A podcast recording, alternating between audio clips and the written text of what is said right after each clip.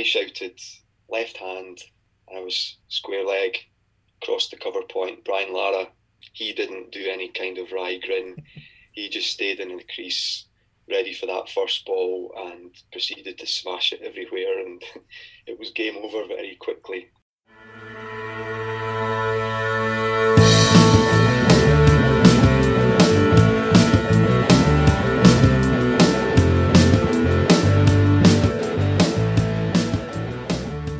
Welcome to another Cricket Scotland podcast with me, Jake Perry.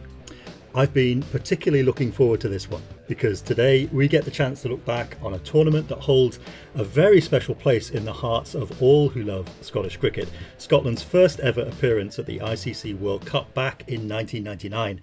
And who better to reminisce about those days than Scotland's captain back then, Cricket Scotland Hall of Famer George Salmond.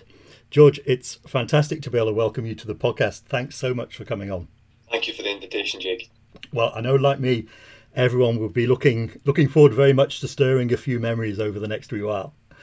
To start our discussion, though, we need to go back a couple of years before the tournament began. For Scotland, passage to the World Cup was secured in 1997 at the ICC Trophy, which was the, the qualifying tournament as it was known at that time. So, in that year, it was held in, in Malaysia. I was trying to think of a more difficult place to play cricket for a group of Scotsmen in March. What are your memories of that? The heat and humidity um, certainly were, were difficult for us to cope with, but actually the playing conditions uh, fell into our hands because we played on on matting that tended to get slower and lower as the, every match went on, and in many ways it replicated what we had um, back in Scotland. So scores, if you were batting first, scores of 180 were defendable and certainly defendable with the, the type of bowling attack that we had. Um, that again was suited to um, to those conditions. We went there. It was our first opportunity to take part in the associate um, competition. We weren't quite sure what the expectations were. We wanted to do as well as we could, but we knew that in Kenya and Bangladesh there were two hot favourites to qualify.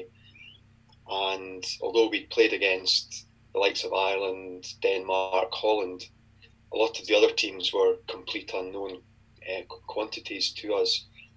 But we did really well, and we got through to eventually the third and fourth place playoff that was a, a winner take all against the Irish. There were two days to play that game, and the first day was completely washed out because of the, the, the weather and the, the, the, the, ground, the pitch was completely underwater. It was like a lake.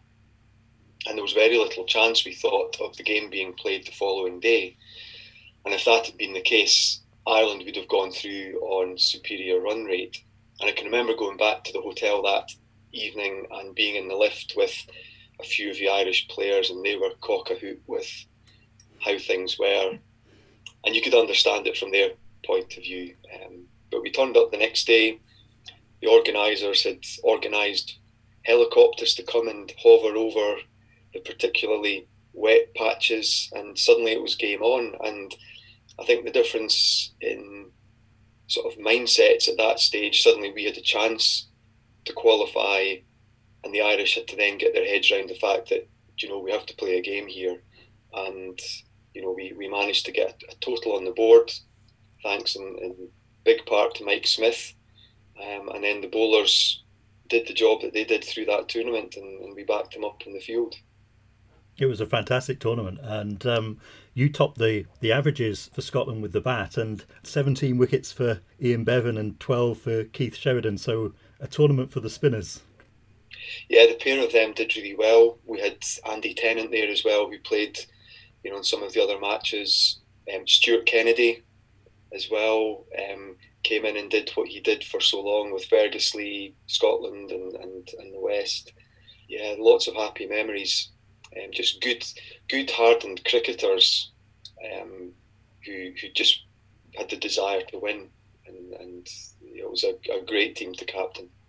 So, what did it mean then to get to the World Cup, especially bearing in mind that Scotland had only become an associate member of the ICC, what, three years before that?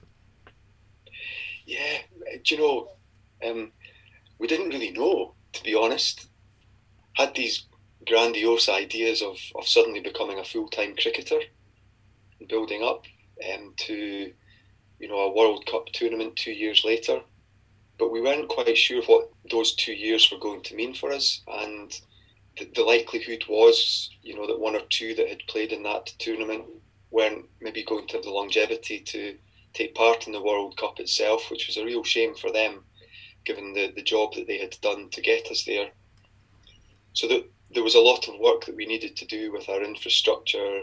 The ICC clearly were going to support us to give us an opportunity to play against better opposition to build us up for, for a World Cup. But I just remember really not knowing what, what was going to come next. Um, and uh, yeah, it was it was a pretty tough two years that we had in build up because even up until the, the the Malaysia tournament itself, we were still competing with the English counties, and you know we, we found that tough to, to, to really compete with them on a consistent basis. And then suddenly we were we were thrown into um, series against, for example, an Australian A side, which in effect was an Australian Test team that was touring with the likes of Matthew Hayden, Jason Gillespie, uh, Brendan Julian, and a host of other um, well-known names. And it was great to have those matches, but it was always going to be an uphill task to get any kind of result against them.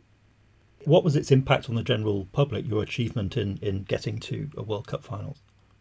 I think it was one of these quite nice stories that every now and then made its way into the, you know, the, the, the Scottish written press that followed us around. I think did a brilliant job of, of trying to give us exposure.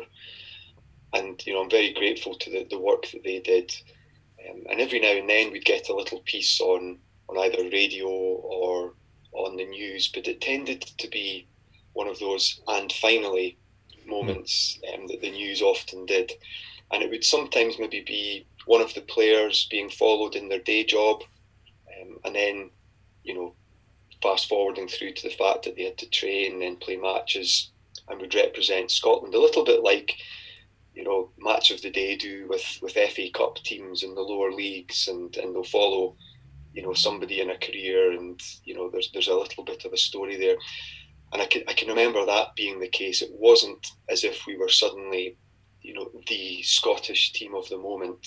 Um, football and rugby were clearly always going to to get the limelight. Um, but in the build up to the tournament itself, I suppose the the iconic um, Scottish top that was created with the saltire, and I think it was the first one with the saltire on it in any in any sport.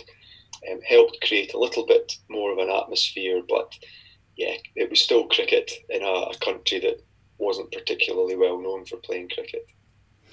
Now, talking about the build up in general, there are always a couple of photos that pop up whenever Scotland 99 is discussed. One is of the captain's photo call at Lords, and the other is of, of you with a, a certain supermodel. Those media calls must have been quite a chore. well, we'll start with the most important one. I, um, the photo that Caprice has in her um, study of, of, of, of, you know, with myself. Um, we were coming back from the Commonwealth Games in 1998, which, having finished in third place in Malaysia in 97, as well as qualifying for the World Cup, we we qualified for the Commonwealth Games as well. And I can remember Jim Love saying to me um, that we um, we'd be we were stopping off in London to get a connection back to Glasgow or Edinburgh. And he said, when we get back to London, would you stay an extra night in London and get a plane the following day because there's a there's a modelling opportunity for the, the new Scotland um, tops for all the the, the, the, the countries will be um, having a representative there to model their tops, and um, a supermodel called Caprice will be there as well. And I'd never heard of Caprice at that stage. So when I phoned my then fiance, now wife, Angela, to say I'm, I'm staying an extra night because I'm, I'm doing a, a modelling shoot with Caprice, um, her knowledge of OK magazine and, and fashion meant that she knew fine well who Caprice was and didn't believe that this was going to happen.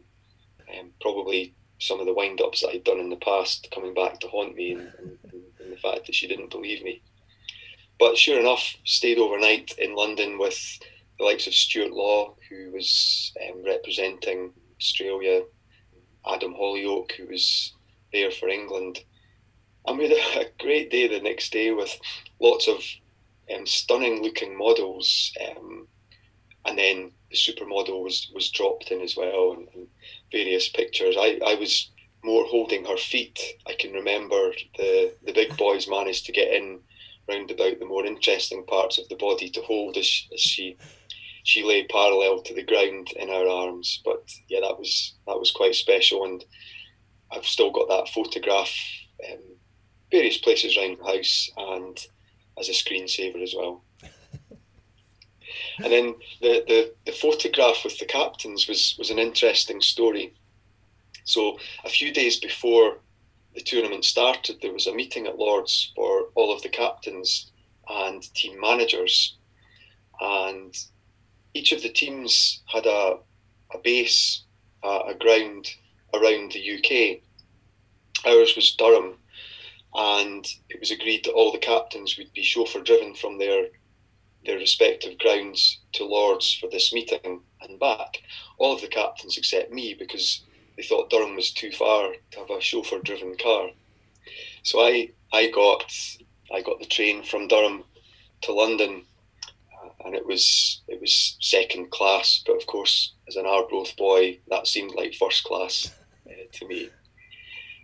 The train was delayed and by the time I got to the tube station just along from from Lords, about a mile away, I was about 45 minutes late for the meeting, and it was a scorching hot day. I had my blazer, the trews, shirt and tie on, had to run along, and I can remember the security at the gate wouldn't believe that I was captain of the Scotland team, even though I had tartan trews on.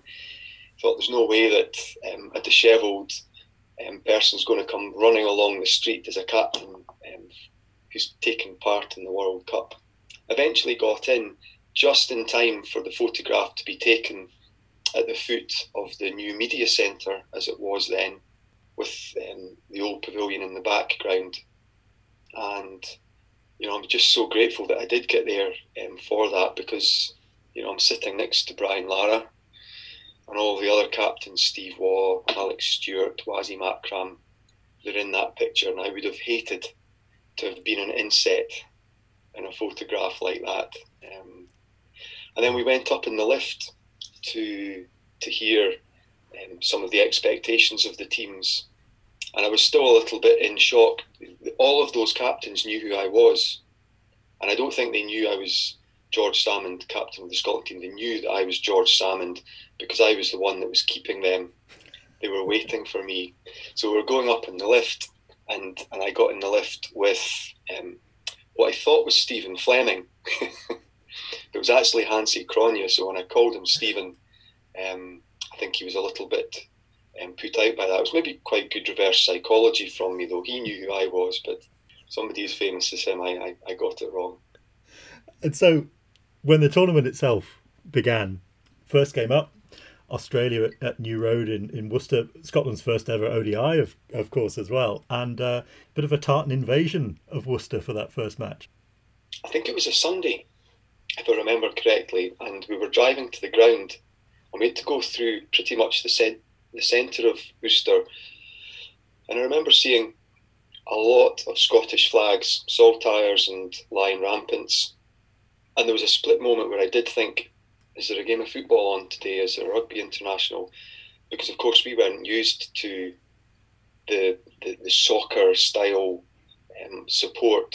Um, when we played counties or played against Ireland, we'd have the stalwart supporters there, and every now and then we'd, we'd get a glamour fixture against a test playing nation. But this was this was unknown, and then as the ground began to fill up, there was just an incredible atmosphere. And I can remember having a, a real tear in the eye moment as Bruce and Ian walked out. Um, we were batting first, and the whole ground just seemed to rise, and the noise was just fantastic. And it was almost that realization that you know we've we've come onto the the world stage. Here we are. Let's enjoy it. Did you remember your your team talk before that game? Do you need a team talk before a game like that? My team talks usually tended to be more my own um, pent up excitement or, or nervousness and um, just needed to to get something out. And I, I didn't often say much before immediately before we went out to bat, either if we were batting first or second, because I think you know there's maybe a little bit more to say in terms of standards in the field that you can you can give to, to people what what the plans are, but you know so many batsmen just have their own way of preparing uh, to go out.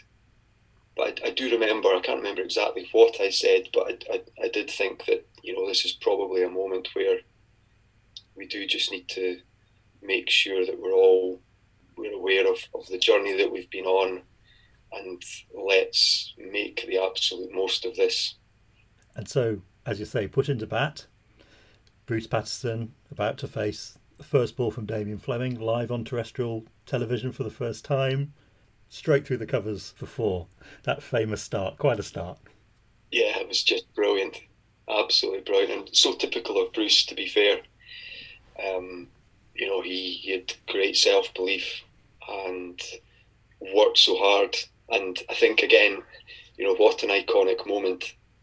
Um, everything else that, that all the other overs, all the other balls that we faced and took part in that tournament you know, one of the first things that gets mentioned is the very first ball, and you know that that was just amazing. I, I don't know how he managed to do that because I still had a tear in my eye from the, the reaction of the crowd. Um, I think had it been me, I'd have been cleaned up first ball. But Bruce, um, you know, I think if we'd been told the first ball was going to go for four, you know, a, a Chinese cut or a, an edge down to third man might have been expected, but it was an absolute cracking cover drive and it was a, a decent performance all round. I mean, 34 from, from Gavin Hamilton, 31 from yourself, took Scotland to 181 for seven, and then Australia chased it down, but didn't certainly have it all their own way in the uh, in the chase in the end.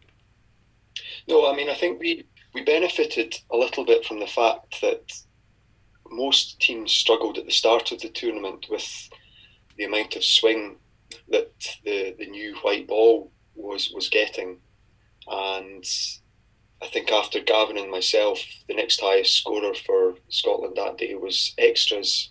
It was it was an overcast day, so there was a little bit more swing as well, and, and, and the Australians struggled a little bit with that in their first couple of games. But I remember when I went out to bat, Mike Smith was at the other end, and it was Glenn McGrath and Shane Warne who were bowling. And the pair of us, when we met in the middle, we just thought, we had a little bit of a, a sort of wry grin at each other, thinking, this is crazy. Um, we're, we're trying to bat properly here. Um, either one of them could make us look very foolish at any time. So we, we decided, look, if we're out here, let's make the most of it. Let's be positive, which, you know, is maybe a bit of a cliche. But I think we both realised that we need to, to sort of probably back ourselves here play a few shots because if we try and hang around, there's every chance we'll nick one and we'll get out. So I can remember myself taking a few risks, you know, a little bit of luck going my way, but um, I'd like to think I worked hard for that luck as well. In the field, um, the guys did really well. I mean, I think the Australians were out there, although they had plenty good players in the hatch still. We kept them out to the 45th or 46th over, I think um, to get the runs. And yeah, I mean, the, the, the, the guys bowled really, really well. Asim Butt um, up, up first, um, Nick Dyer, James Brinkley, you know, everybody, Gavin Hamilton himself, they all they all bowled really, really well. And I can remember us all fielding really well. Mike Allingham took a brilliant catch to get rid of Ricky Ponting. It was in the the montage at the end of the tournament for, for catch of the tournament. It was my vote, certainly, but uh, happy memories. I must give a, a shout out at this point to Gary Heatley uh, my colleague who's done a great piece in the current issue of the Pinch Hitter uh, on that game. Do check that out if you haven't already. Um, I was also chatting to John Blain quite recently, who was talking about the spirit that you had within the camp in that tournament. Um, that things have been quite tough in Malaysia, a tough tournament to get through, but now it was a real sense of, well, he described it as happy hour. You know, it was almost that you were just determined to go out there, make the absolute most of the experience and, and enjoy it to the full. Yes, I mean, I suppose there was a little bit more of an expectation on us in Malaysia. And, and once we got a couple of games there under our belt, I think we realised, you know, we've got a chance here. And with that, there comes a level of expectation and, and, and you know, again, you put pressure on yourself. You want to do as well as possible. It was a slightly different pressure in the World Cup because, you know, here we were playing against the very best in the world. And whilst there maybe wasn't the same level of expectation of, you know, qualifying through the group into the latter stages, at the same time, we didn't want to let ourselves down and be, you know, ridiculed. And for a lot of that tournament, you know, we competed well there were occasions where we found it tough, but you know there was a there was just a great dressing room, um, great bunch of guys, real age spread. You know, John was John was the youngster in there. He Gav he and Gavin, you know, got on very well and were full of energy around the place and, and kept everybody's spirits up. So yeah, lots of happy memories. You, you tend to forget the the tougher days or the, the tougher moments um, the longer you get away from it. But you know, I've got lots of happy memories. So, game two was Pakistan, uh, the Riverside in Durham. Turned out to be a bigger defeat on paper than Australia, but one in which Scotland also gave a really good account of themselves for much of the game. Yeah, we had the opportunity to bowl first and had them under a little bit of pressure because we kept taking wickets.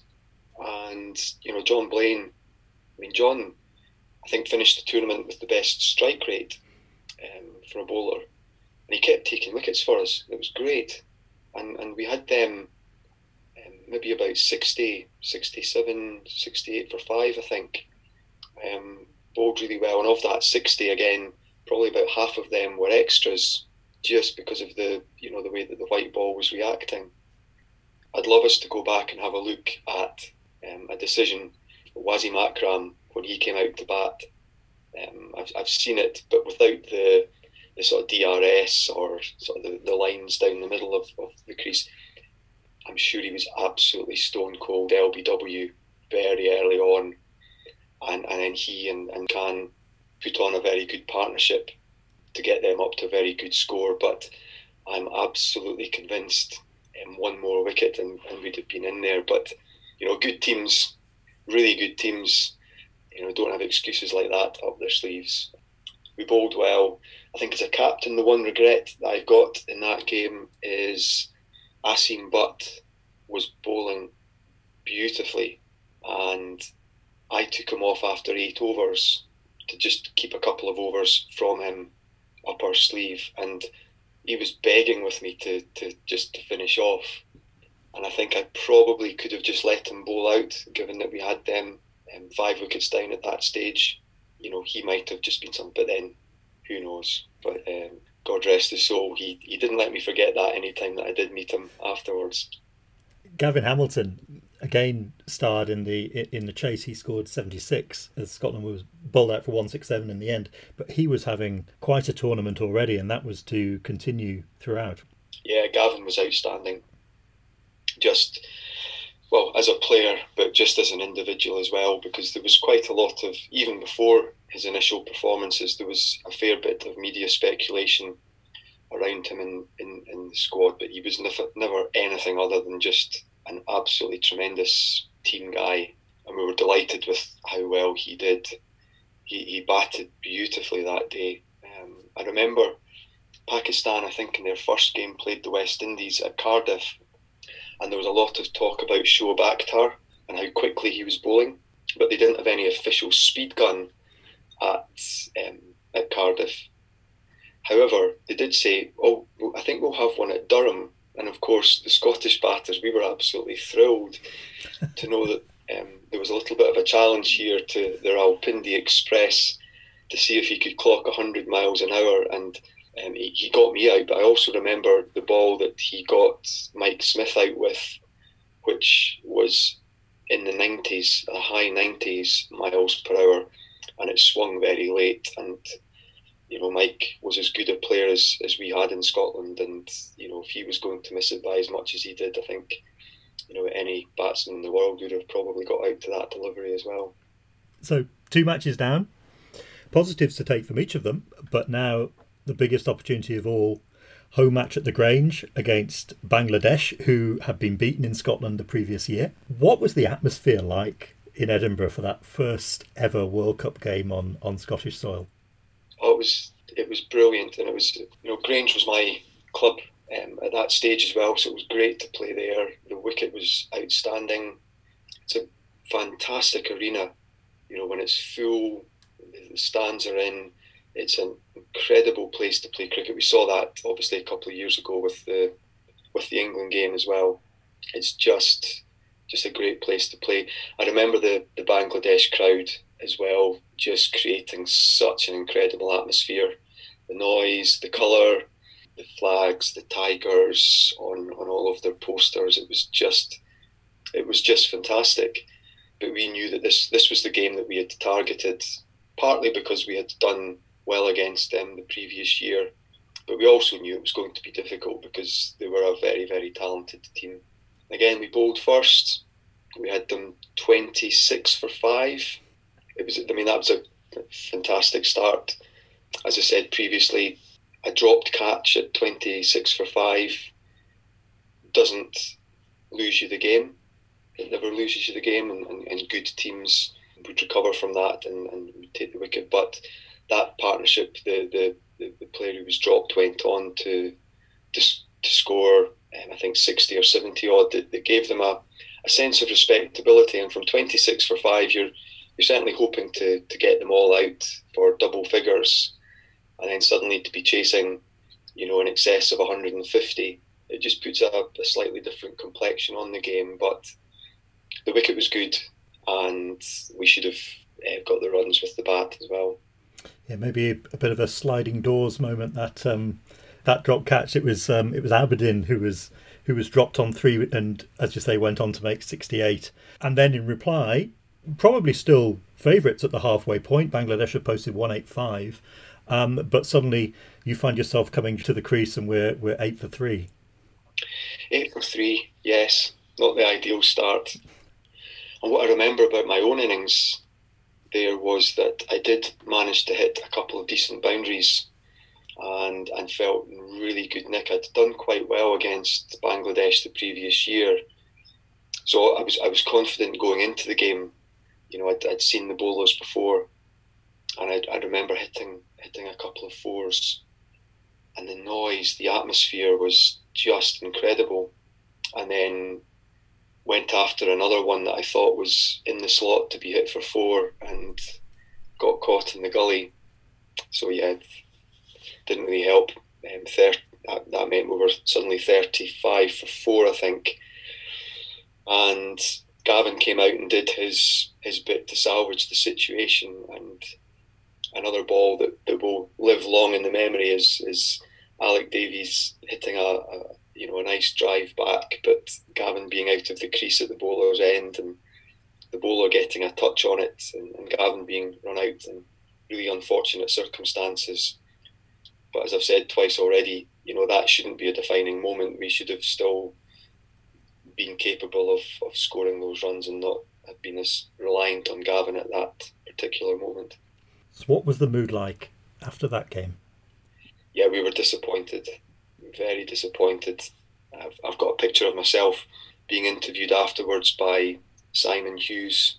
I can't remember what was said, but it, I, I, never liked coming across as a bad loser. Um, you know, I am a dreadful loser, but I think you do that behind closed doors. And you, you put on a bit of a face, and I like to think that what I said was appreciative of you know the effort that Bangladesh had put in. But yeah, we'd we'd really geared up so much for that game and to win a World Cup match because it was it was really beyond the tournament that we were looking as well, and, and we knew that if we were able to show that as an ICC associate country, we were the next best ICC associate country, you know, so give us the exposure, give us opportunities, and the series against Bangladesh the, the previous year was, you know, clearly going to be forgotten, and, and what would be remembered would be that Bangladesh beat Scotland and they actually beat Pakistan in the tournament as well. So, so that really did give them a, you know, a foot up the ladder, and you know that that really is, you know, I'm hoping that you're going to press fast forward on the next match, but um, everything that happened in that tournament, that's that's the biggest disappointment. Well, as you say, they were still two games to go. New Zealand and very quickly will will move through West Indies, as you say. Um, as we speak, in fact, today, um, just yesterday, social media was a buzz with the anniversary of Brian Lara's 501 for uh, Warwickshire back in 1994. And at Grace Road, in Scotland's fourth match, you came up against him in West Indies colours. I remember you telling a story about a particular tactic that you used for him in particular when he came out to bat. Yeah, so we didn't bat particularly well, and I'd love to say that um, Brian Lara won the toss and asked Scotland to bat first.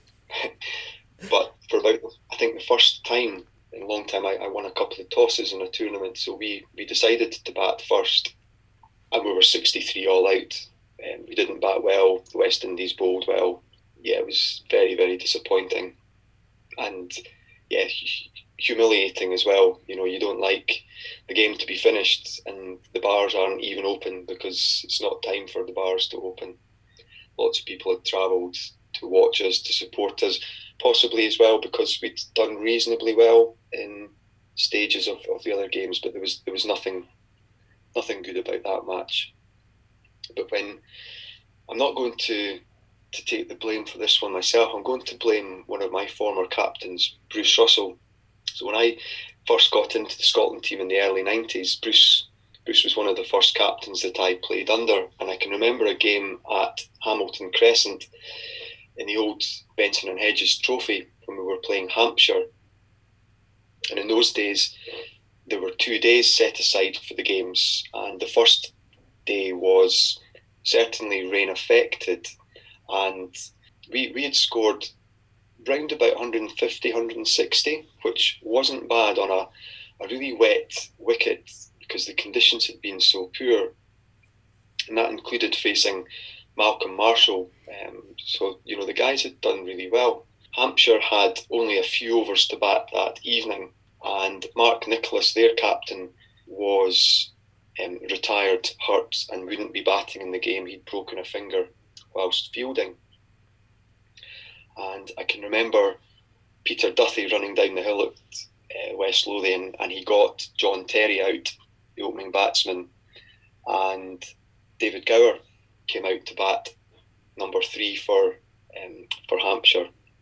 And Bruce came up with this genius plan, which was as Gower reached the wicket, we would all go back to our fielding positions, but the fielding positions that we had been in for John Terry, who was a right hander. And then when David Gower took guard as a left hander, um, Bruce would shout, It's a left hander, and we'd all run round. Now, of course, that, that happens quite frequently in club cricket, but we're speaking here about probably one of the best batsmen of all time in David Gower that presumably everybody in the ground and certainly the players in the field should know that he was left handed. So I had to run from what was David Gower's square leg across the cover point. And I can remember as, as Bruce shouted that and I ran past David Gower, he stepped back and, and did that little wry grin that, that, that Gower does. He, he knew exactly what we'd done. Peter Duthie came down the hill and David Gower nicked it behind first ball out. And as a young, impressionable player, I thought, you know, I'm going to bank that experience. And at some stage in the future, that might come out. So about 35 for two, I think, when Brian Lara came out to bat chasing 63, thought, here's a moment. Maybe let's let's see if we can. If we're not going to win the game, let's see if we can at least get Brian Lara out. So we decided to do the same plan. I shouted um, left hand, and I was square leg across the cover point. Brian Lara, he didn't do any kind of wry grin. He just stayed in the crease, ready for that first ball, and proceeded to smash it everywhere. And it was game over very quickly. Had it worked, it would have been great, and I'd have taken the plaudits. But um, I think it just proves that there is only one Bruce Russell. Worth a try, anyway. Just that's just a wonderful story. I love that. So, final game, we're back to the Grange, and it's New Zealand. Yeah, I think maybe with hindsight, um, the impact certainly of the, the Bangladesh disappointment and the game against West Indies, it was that was quite a tough time for us. New Zealand were, I think New Zealand have always been one of these just really hard working teams that over the years have clearly been very talented, but even when they've not maybe had the the superstars in their team that they have certainly over the recent recent past, they've just been really good outfits that, that work well together. They, they back each other up and clearly have a lot of talent. So it was, it was always going to be a difficult game for us. And you know, coming to Scotland, where you would hope that you had you know that advantage of conditions, a lot of New Zealand conditions tend to replicate what we have here in Scotland. So yeah, it was a it was a it was a it was a tough game, and I can just remember it almost being a little bit of a beige atmosphere, not necessarily in the ground, but just amongst us because we, we, we knew it was going to be our last game. We wanted to do the best that we could, but we I think there were just a few quite deep cuts and bruises from the previous two games that had really taken an emotional um, toll on, on us. And I speak personally from that as well. I think it had been it had been really really tough. You know, normally when you played with Scotland, if you didn't play particularly well, if you had a game, if you go away to club matches, you'd, you'd get your confidence up. Hopefully, you get a few runs, and you'd be back in a couple of weeks for the next game, and everybody would be feeling fresh again. It had been, you know, the spotlight had really been um, shone on us, and yeah, we were quite disappointed with the previous two games. Yeah, it was that game actually that John uh, Blain highlighted as the the one he remembered as being where the disappointment came out at the end. He said even more perhaps than the Bangladesh game. It was almost as if the the team realised that that was that was the tournament over. That was the last chance gone. Yeah, I mean, the, the, clearly the the hope going in was that you know we would beat Bangladesh, and you know it'd be brilliant if we could take um, one of the scalps of the Test playing nations. Now that that was a big big. It would still be a big shout just now for the Scotland guys as as phenomenal as they are just now, it's and and they've done it. But I think it, it's still, given the inequality in the game, it's still a massive, a massive accomplishment to even compete with one of the test playing teams. Now the, the, the current squad have done that for a number of years and have beaten teams, and I, I just think that's incredible. But back in '99, you know that gap was was even wider we wanted to compete and, and take the games deep, and that was what was pleasing about the Australian game. You know, we'd lost, but there was that sense that we'd made them work for it. We'd made Pakistan work because they'd been under a little bit of pressure themselves. But the last three games, well, maybe the, the Bangladesh game was competitive, but the West Indies and the New Zealand games were, yeah, we, we, we got well and truly beaten in both of those. It is a tournament, though, that so many people have such fond memories of. When you look back today on it, what's what's your overriding emotion? Right, you know, to to have been a reasonably good club cricketer and to have had the opportunity to play on the world stage like that. I mean, I can have no other feelings than than pride and gratitude because there are I don't know how many other cricketers through the ages that have been so much better than I was that never got in a sniff of an opportunity like that. Um, I've still got so many happy memories from being involved in that. Barely a couple of weeks go by without somebody speaking to me about it and, and asking questions. And you know I tend to answer you know around some of the more positive experiences of it. But every now and then there's somebody who says I travelled down to Leicester. You owe me a pint type thing. Um, but but yeah it was it was just great to be involved. We didn't when I started playing for Scotland we we, we were playing Ireland and we played the counties and occasionally we got a glamour fixture we weren't even an associate nation. So, you know, to have the opportunity to play in that tournament, it was a non-starter in 1990. But um, the work that uh, John Everett, as, as chairman, of the Scottish Cricket Union, as it was then, and Jim Love, the, the coach, did to to get us on that stage is something that we should all be extremely grateful for. Well, George, it's been absolutely tremendous to speak to you. We haven't even touched on Arbroath and on all of the other aspects of your career. I'd, I'd love to do that another time if we could. Oh, that'd be that'd be great, Jake. It's lovely to reminisce, and um, yeah, happy days. But you know, I'm I'm just so pleased to have been a part of the journey of Scottish cricket. I think since I stopped playing in 2001, what respective squads, coaches, and Cricket Scotland officials have done to take the game on has been absolutely brilliant. I'm so proud to have to been a part of the, the history, um, but I'm very excited about the, the present and the future too. Well, thank you so much for that and for all the memories that you've shared today too. And thank you once again for listening. I'll be back next Monday with another Cricket Scotland podcast. Stay safe and I'll see you soon.